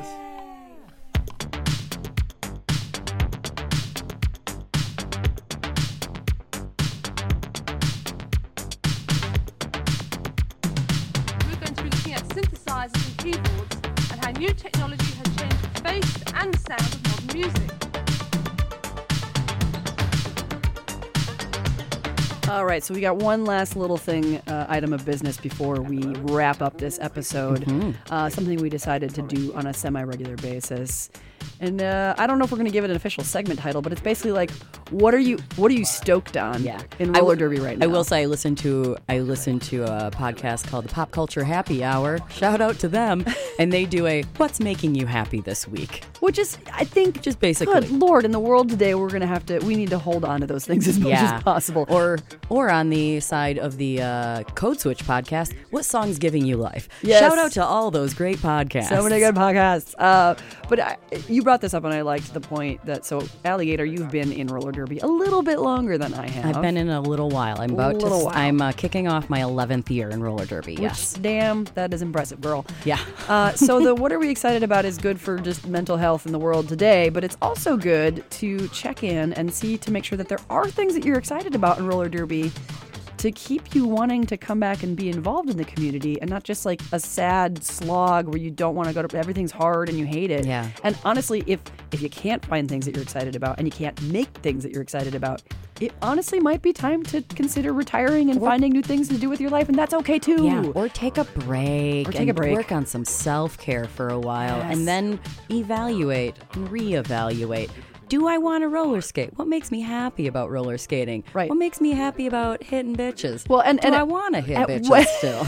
and at what level do I want to be Exactly. involved? And I think one of the things I would love to have on the show eventually, we're going to have maybe a little round table of some oldies Mm-hmm. to talk about how to handle Derby retirement. Yeah. How to make that transition. Like what to look for, what how they made the decision, and then like how to do it. Because Yeah. it can be a big change for people. So but let's talk right now.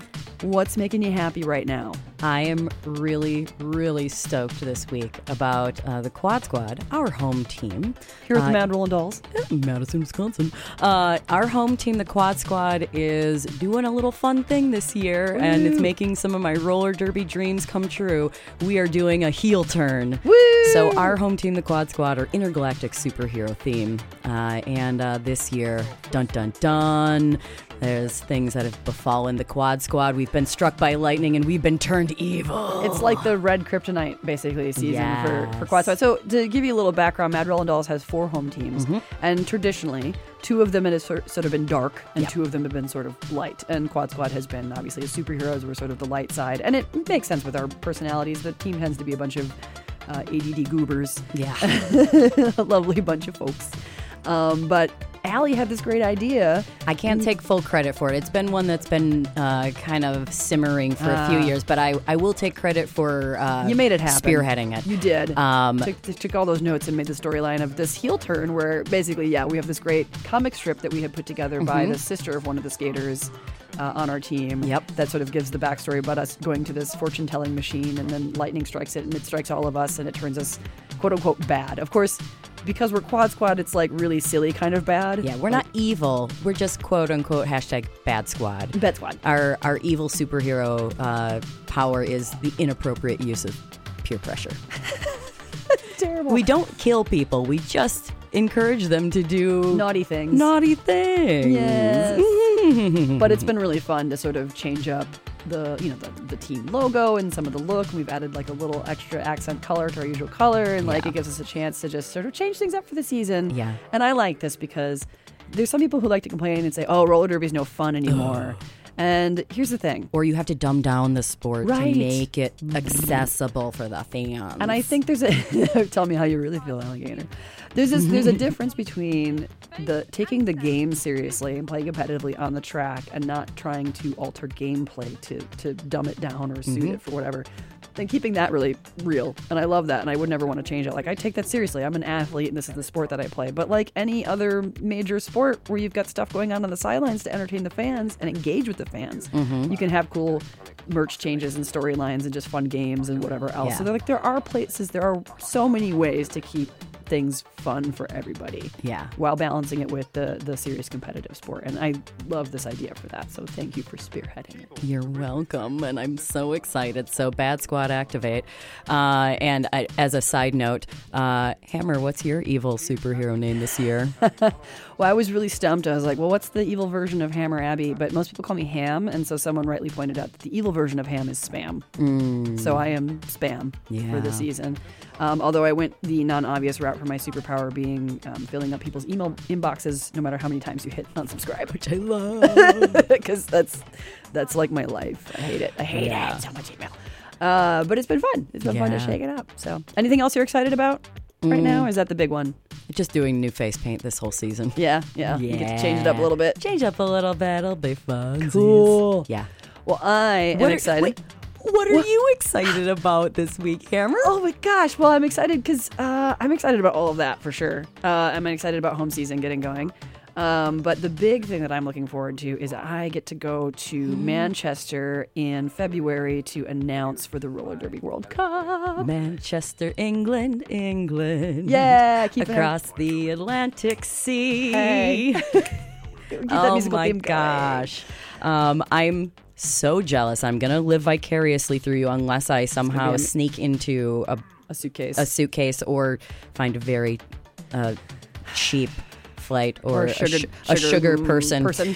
sugar human. I'm, I'll take applicants. Let me know. Right. it's Um, like I put you in a suitcase, but the uh, car- the checked bag fees are outrageous, and, and I'm I am not fitting under 50 pounds. I will no, and. I'm gonna be so broke after this trip, but it's gonna be super worth it because I get to meet all these people from all over the world, and they're like five skaters from Mad Rollin' Dolls alone who are going to play on five different World Cup teams. It's crazy and awesome. Yeah. Um, but I get to announce with some brand new people I've never met before, and I get to hang out and see a bunch of roller derby from around the world, and hopefully do some rad interviews while I'm there too for this Mm-hmm.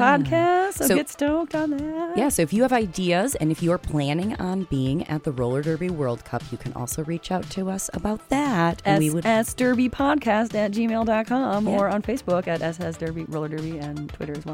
Yeah, so we would love to see you. Uh, Hammer would love to see you and sit down and chitty chat with you uh, um, between all the announcing and all of the cheering and all of the Derby excitements.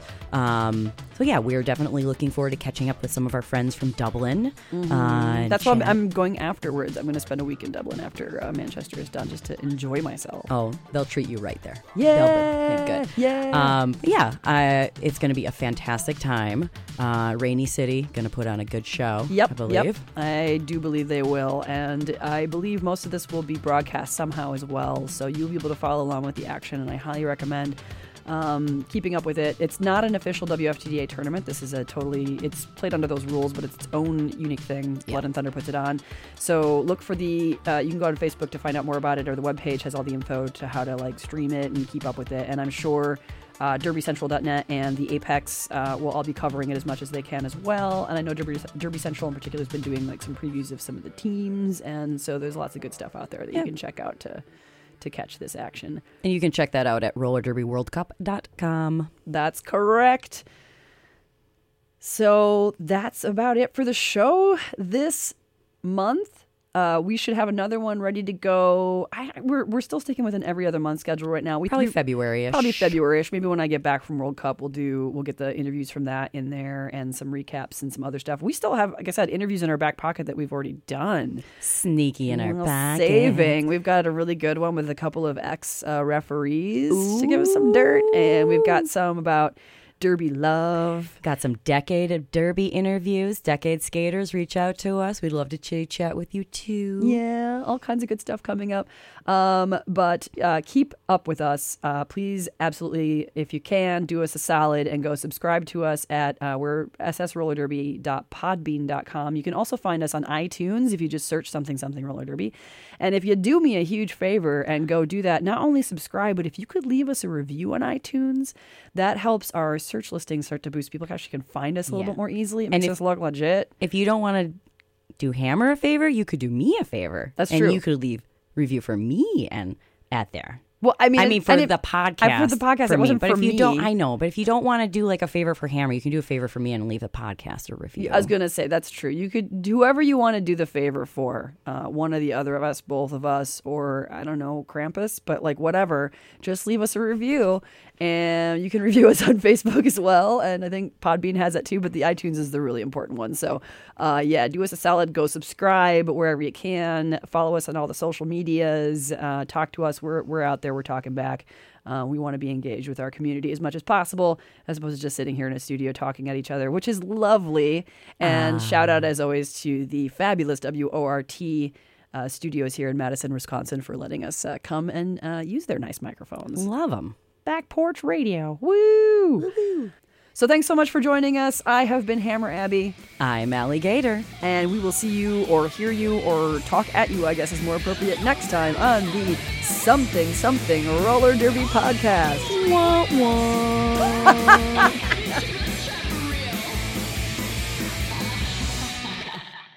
The opinions expressed in this podcast are solely those of the people speaking them and do not reflect the opinions or policies of the Mad Rollin' Dolls or the Women's Flat Track Derby Association. Special thanks go out to Twitch for the loan of his microphone at Champs. Everyone involved in making WFTDA Champs happen, but especially Mr. Whistler and the entire amazing crew of announcers. to the glebe! To the glebe!